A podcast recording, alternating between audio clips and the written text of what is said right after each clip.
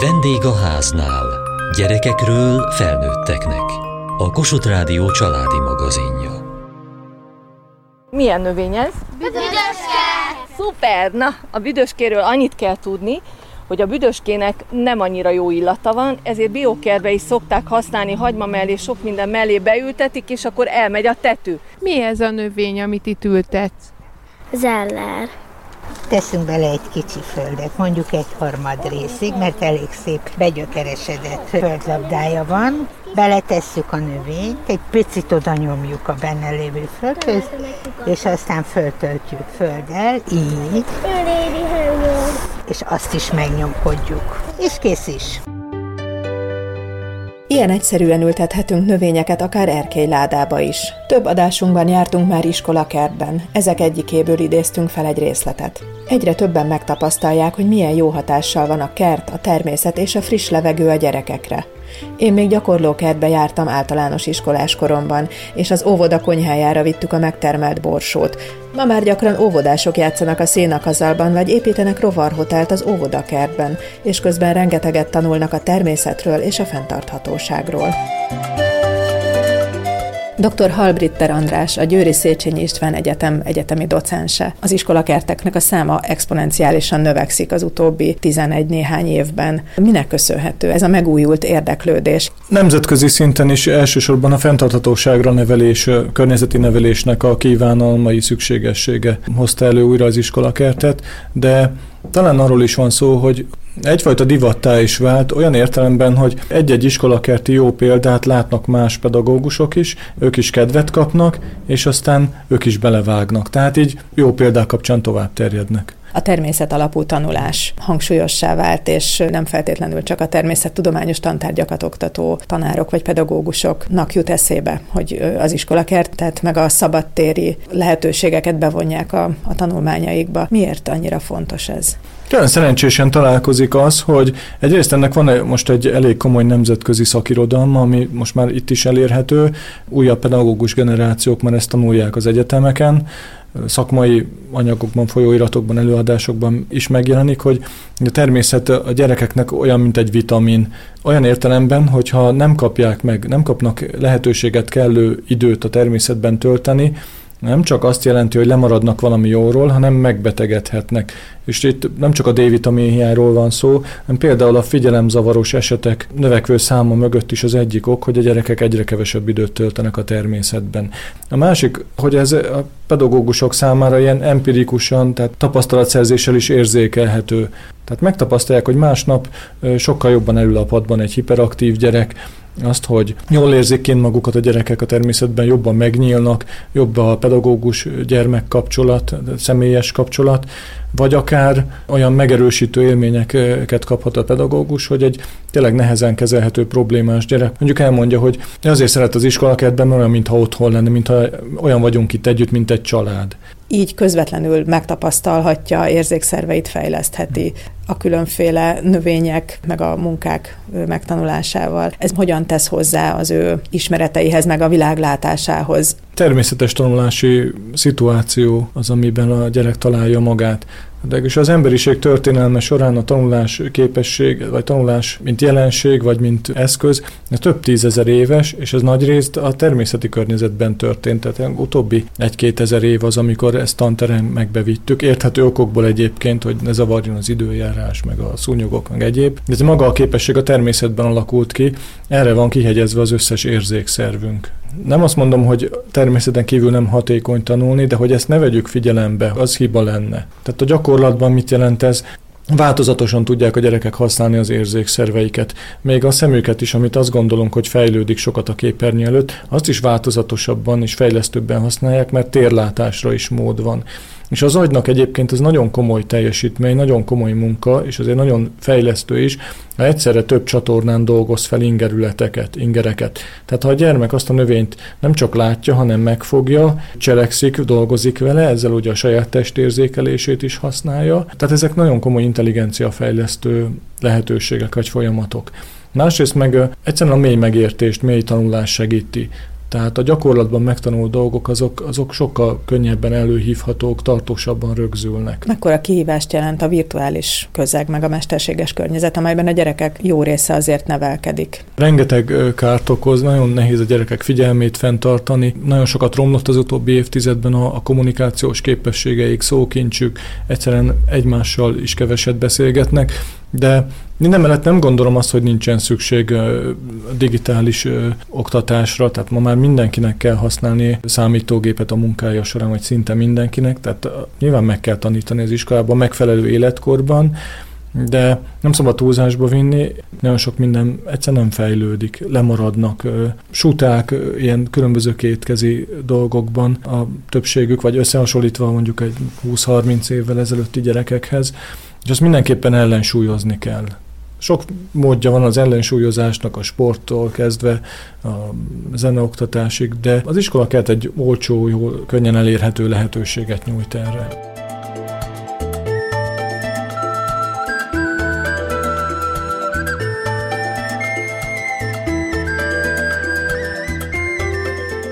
Tóth Éva, a boldogi Berec Antal Általános Iskola intézményvezetője. Boldog Heves megyében van, az önök iskolájában is vannak bogárhotelek, van veteményes kert, ültetnek virágokat, vannak magaságyások, de van egy nagyon érdekes része is az iskolakertnek, méghozzá terápiás elemek. Amikor 2018-ban készültünk az Országos Iskolakert Hálózati Találkozóra, amit az Iskolakertekért Alapítvány ötletére Boldogon tartottunk, akkor az alsó tagozatos iskolakert udvarán szülői segítséggel, a Berec Alapítvány finanszírozásával egy knejp terápiás taposóösvényt alakítottunk ki. Középen egy levendula spirállal. Nem sokkal ezután az Iskolakertekért Alapítvány meghirdetett egy terápiás elemek az iskolakertekben című pályázatot, és ezen szerettünk volna indulni, és felmértük azt, hogy nálunk mennyi olyan dolog van a kertben, ami tulajdonképpen a gyerekek pihenését, a nyugalmát, a kikapcsolódását szolgálja,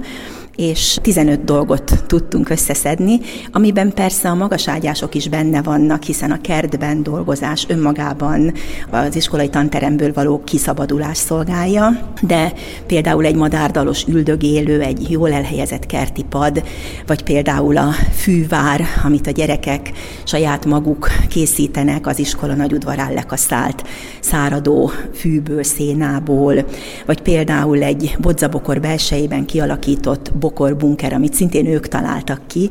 Ez mind-mind kiváló olyan hely, ahová gyerekek elbújhatnak, ahol játszhatnak, ahol saját szabályokat alakíthatnak ki, és ezeket a szabályokat be is tartatják egymással, és betartják maguk is. Mutatott fotót erről a fűvárról, ami nagyon jól néz ki, ugye a hosszú lekaszált füvet, ami szárad, azt a gyerekek elrendezik, és mint egy hatalmas homokozóban ilyen bungikat csinálnak maguknak. Ezt az alsósok vagy a felsősök szeretik jobban? Ezt az alsósok találták ki, amikor a gondnokunk az önkormányzattól kölcsönkért kis traktorral a nagy iskola udvarról lekaszálja a füvet, akkor ezt nyilván ott hagyjuk, és megvárjuk, amíg szénává érik, de a gyerekek kitalálták azt, hogy már ilyen zöld fűkorában az udvar különböző részein ezekből fűvárakat építenek, és most már ott tartunk, hogy alig várják, hogy kaszáljon a gondnok, mert akkor minden egyes évfolyam készít magának egy ilyen fűvárat, amit lehet éppen aktuálisan nyíló vadvirágokkal díszíteni, pitypangokkal, különböző kis termeket, szobákat kialakítani, el lehet benne heverni, hát kullancsveszély akad, de odafigyelünk erre is.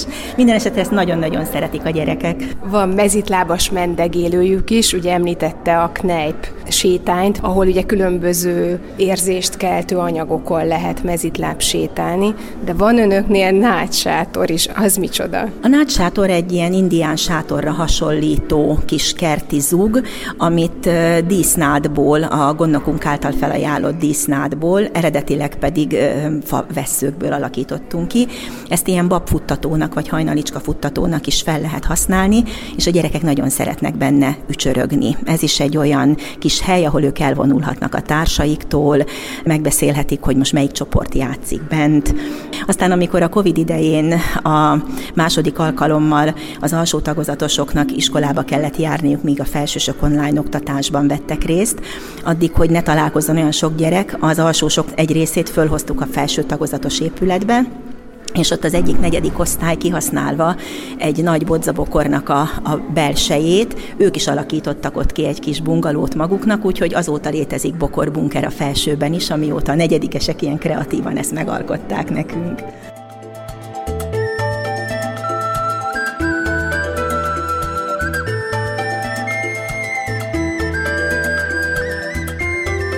Milyen életkorban tanácsolná ön, hogy ezt elkezdjék?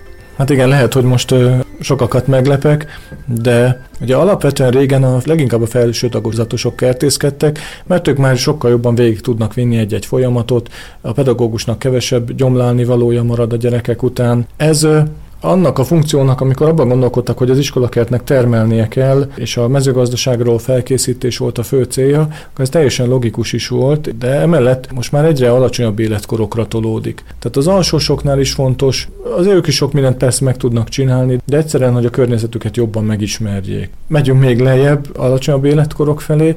Az óvodásoknál talán azzal kiemelendő, hogy ez az az életkori csoport, ahol a természethez való érzelmi kötődést meg lehet alapozni. Az olyan mindegy ajtó, ami egy darabig nyitva van, aztán elkezd bezáródni. Tehát óvodáskor végén, kisiskoláskor elején elkezd ez az ajtó záródni, és utána erre már sokkal kevesebb lehetőségünk van. Sokkal több munkával tudunk kevesebb eredményt elérni.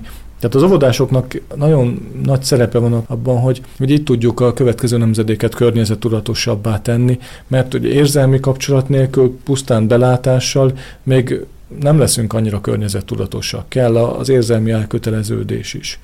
És akkor mondom tovább, az utóbbi évben készítettünk bölcsikertet is bölcsödéseknek, ahol hát valahogy ezt az óvodakerteket készítjük elő. Nekem azért tetszik nagyon egy ilyen bölcsödekert, mert kénytelenek az emberek elgondolkodni, átalakítani az iskolakertről alkotott képüket, hogy ez akkor nem a termelésről szól alapvetően, vagy nem csak arról, hogy nem gondolhatjuk, hogy bölcsödések mondjuk a bölcsödekonyhát félig ellátják zöldséggel. A megtapasztalásról van szó, megfigyelnek dolgokat arrébb tesznek, akár csak kavicsokat innen-oda, onnan-ide átpakolnak, ezeknek rengeteg hasznos funkciójuk van. Mindemellett a termelés is fontos, főleg ilyen válságos időben, amikor egyre kevésbé, sőt, én nem is hallottam az utóbbi évben azt, hogy minek vesződni vele növényekkel, amikor a nagyáruházban olcsóbban megveszem. Ezt nem hallottam az utóbbi 2 évben. Ugye, hogy mennek fel a műtrágya árak, energiaárak, asszály van, élelmiszer, öngondoskodás újra előkerül Magyarországon is. És a gyerekeknek ezeket a képességeket is át kell adni, ennek most már mondhatni nemzetbiztonsági jelentősége van, hogy egy társadalomban hány ember van, aki tudja, hogyan kell elvetni a babot.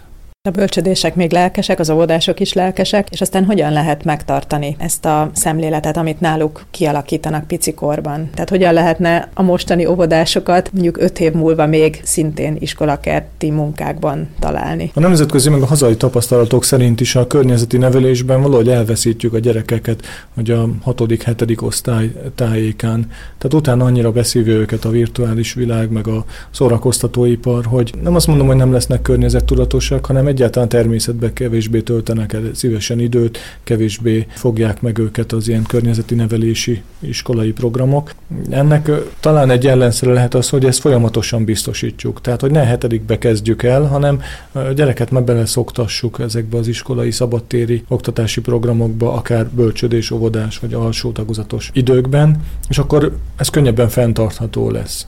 A másik, hogy azért kell figyelni a korosztályi sajátosságokra, ezek a kamaszok szeretnek együtt lenni. Tehát azokat az iskolakerteket, amit a felsősöknek, középiskolásoknak készítenek, ott azok működnek jól, ahol van egy ilyen, hát úgymond egy ilyen parti helyszín. Van egy tűzrakóhely, lehet szalonnát sütni, vannak mondjuk ilyen raklapbútorok, ahol le lehet ülni, meg beszélgetni, társas életet élni. Olyanról is tudok, ahol ez egy ilyen telefonmentes zóna, ahol kitiltják a telefonokat, de ennek ellenére szívesen mennek be a gyerekek egymással együtt lenni. És mellesleg azért megcsinálnak kerti munkákat is.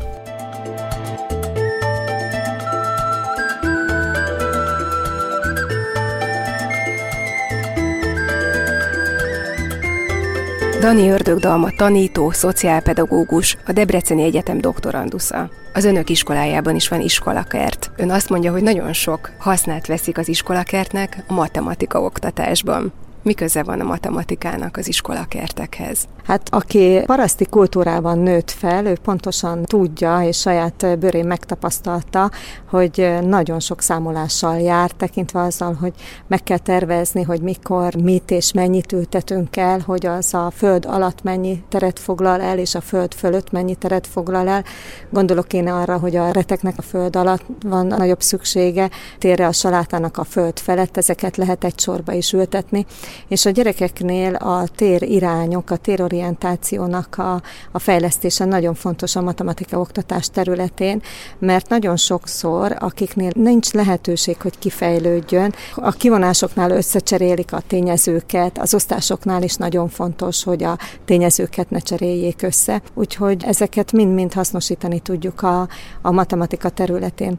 Ráadásul a matematika és a számok megjelenése az egyidős a földműveléssel, hiszen akkor volt szükség arra, hogy az ember megtervezze a raktárkészletét, kialakultak a cserekereskedelmek, hiszen egyre több hozamot tudott termelni saját magának. Ezen felül időben kell tudni tervezni, térben kell tudni tervezni. Önök a Kecskeméti Gyermekliget alternatív iskolában piacoznak is a gyerekekkel. Ez mit jelent? És ott hogy számolnak a gyerekek? Ez azt jelenti, hogy van egy nagyon kedves, lelkes szülőnk, Németné Szabó Tünde, aki egyébként biogazdálkodó, és az ő vezetésével csinálják a gyerekek a veteményezést az iskolakertben, és készülnek a piacra, és a szülők rendelhetnek a gyerekektől, hogy mit szeretnének elvinni a nap végén. Ők csomagolják össze az árut, ők veszik fel a rendelést, és ők rendezik halmazokba, úgyhogy a halmaz elmélet is megjelenik a növénytermesztés kapcsán a gyerekek életében. Azt vallja, hogy még a fáramászás is segít a matematikában. Gondolom az iskolakertjükben vannak fák is. Igen, mi abban a szerencsés helyzetben vagyunk, hogy közel 1 hektárnyi területünk van. Ez egy bekerített terület, egy fásligetes terület, és nálunk a gyerekek mászhatnak fára, sőt, hát kötelezővé persze nem tehetjük, mert mindenkinek el kell tudnia dönteni, hogy képes-e felmászni a fára, vagy van elég bátorsága hozzá. De Pólya György, az egyik legnagyobb matematikusunk, írta az egyik könyvében, hogy 4 dolog fontos a matematika oktatás során. Az első, hogy meg kell érteni a feladatot, a második, hogy a különálló részekből adódó ismereteinket összerakva meg kell tudnunk tervezni a feladatot, hogy eljussunk a megoldás felé. A harmadik, hogy végre kell hajtanunk, a negyedik pedig, hogy újra át kell gondolnunk, visszaellenőrizni a feladatot. Ez a fáramászásnál úgy jelenik meg, hogy meg kell érteni a feladatot, fel kell mászni a fára. A részeket, hogy összetegyük, hogy tervezni tudjunk, azok pedig el kell dönteni, hogy elég erős vagyok-e ahhoz, hogy meg tudom tartani magam. Mekkorát tudok lépni, milyen messze van az a faág, elbír engem az a faág, és ezekből a részekből kell egy tervet készíteni a fejünkbe. A harmadik, ugye végre kell hajtani, fel kell rámenjünk, és hogyha ez sikerült, akkor nagyon tudunk ott örülni, és aztán újra ellenőrizzük magunkat, az pedig a lemászásnak a folyamatán, amikor újra kell az egészet visszafelé gondolnunk a fejünkben, és azért azt ugye tudjuk, hogy az nem mindig olyan egyszerű. Amit még nagyon megtanulhatnak ezáltal a gyerekek, hogy bátran merjenek próbálkozni, hiszen az fog a tudáshoz vezetni. A feladatnak is bátran álljanak neki, akkor is, ha kilátástalannak tűnik, vagy akkor is, ha nehéznek tűnik? Igen, mert ahogy amikor fára mászunk, biztos sokan másztak a hallgatók közül is fára, és tudják, hogy eltervezem, hogy arra az ágra lépek, de még sincs olyan közel, ezért vissza kell lépnem. Ugyanez van egy matematikai feladat megoldásnál. Eltervezem, hogy most ide összeadás kell, de az mégse jó, vissza kell lépnem a kiindulási helyre.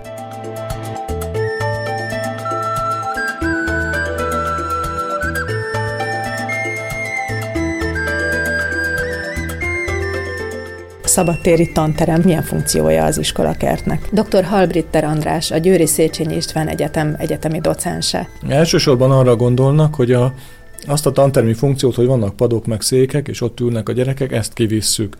Tehát szabad levegőn is ki tudnak a gyerekek akkor tölteni egy feladatlapot, ott is meg lehet akkor tartani egy énekórát, de A tanterem az nem csak az ülőhelyek meg a padok, hanem a tanterem a kísérleti eszközök, a szemléltető eszközök a polcokon, és az iskolakert itt tágabb értelemben úgyis szabadtéri tanterem, hogy számtalan szemléltető lehetőség van, tevékenykedtető lehetőség, ott kísérleteket lehet végezni, tehát nem csak ülve maradni és ott megtartani akár osztályfőnöki órát, akármit, hanem kifejezetten mozgásos tevékenykedtető órákat, kertészkedéssel leginkább. Megengedőbb nevelési tér. Ez is egy fogalom, amely elhangzik az iskolakertekkel kapcsolatban. Ez mit jelent pontosan? Hogyan változik, vagy hogyan működik ebben a tanár-diák viszony, ami ugye hagyományosan a tanár által kiadott feladatok diák által való megoldását jelenti, vagy a tanár instrukcióinak követését. Itt a kertben ez mennyire szigorú, vagy nem szigorú? Igen, a hagyományos tanórákhoz viszonyítva is, meg a régi típusú iskolakerti foglalkozásokhoz képest is nagyobb a, nem is azt mondom, hogy a szabadság, hanem a részvétel inkább.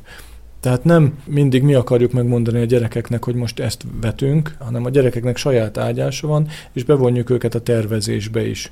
Tehát ők döntik el, hogy a saját ágyásukban mit vetnek, milyen sortávolságra, hogyan fogják gondozni. Mihez adunk támpontokat természetesen, de ha a gyermek már pedig ragaszkodik ahhoz, hogy ő két mondjuk össze nem ülő növényt ültessen, akkor én például szoktam hagyni, hogy majd a saját kárán megtanulja. Mert a fő cél az, hogy megtanulja. Mi nem piacra termelünk, tehát nem az a fő cél, hogy kellő bevételt szerezzünk a piacon adott zöldséggel, és azért sok teremjen, hanem a gyermek nevelése. Ez a fő cél, és ahhoz kell a hibázás is. Másrésztől meg a természetnek van egy ilyen olyan szociális haszna is, hogy olyan szociális juttatása, hogy segíti a gyerekek kikapcsolódását, a figyelmük regenerálódását, a kreativitás fejlesztését, és kiemelt tevékenység emögött az irányítatlan szabad játék. Ez nagyon felértékelődött az utóbbi évtizedek kutatásában. Nagyon fontos az, hogy egy kertben nem mindig csak úgy dolgozzanak a gyerekek, hogy mi irányítjuk őket, hanem legyen emellett idő arra is, amikor a saját fejük után mennek, és nem is feltétlen kertészkednek, hanem valamit csinálnak.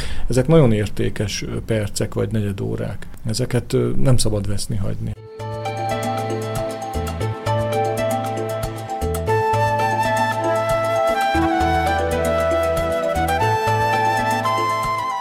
Mai adásunkban az iskolakertekről és a természet alapú tanulásról beszélgettünk. Kövessék műsorunkat podcaston, vagy keressék adásainkat a mediaclick.hu internetes oldalon. Várjuk leveleiket a vendégháznál @mtva.hu e-mail címen. Műsorunk témáiról a Kossuth Rádió Facebook oldalán is olvashatnak. Elhangzott a vendégháznál. A riporter Katalucso Andrea, Diós Judit, Hegyesi Gabriella, a gyártásvezető Mali Andrea, szerkesztette a felelős szerkesztő Hegyesi Gabriella.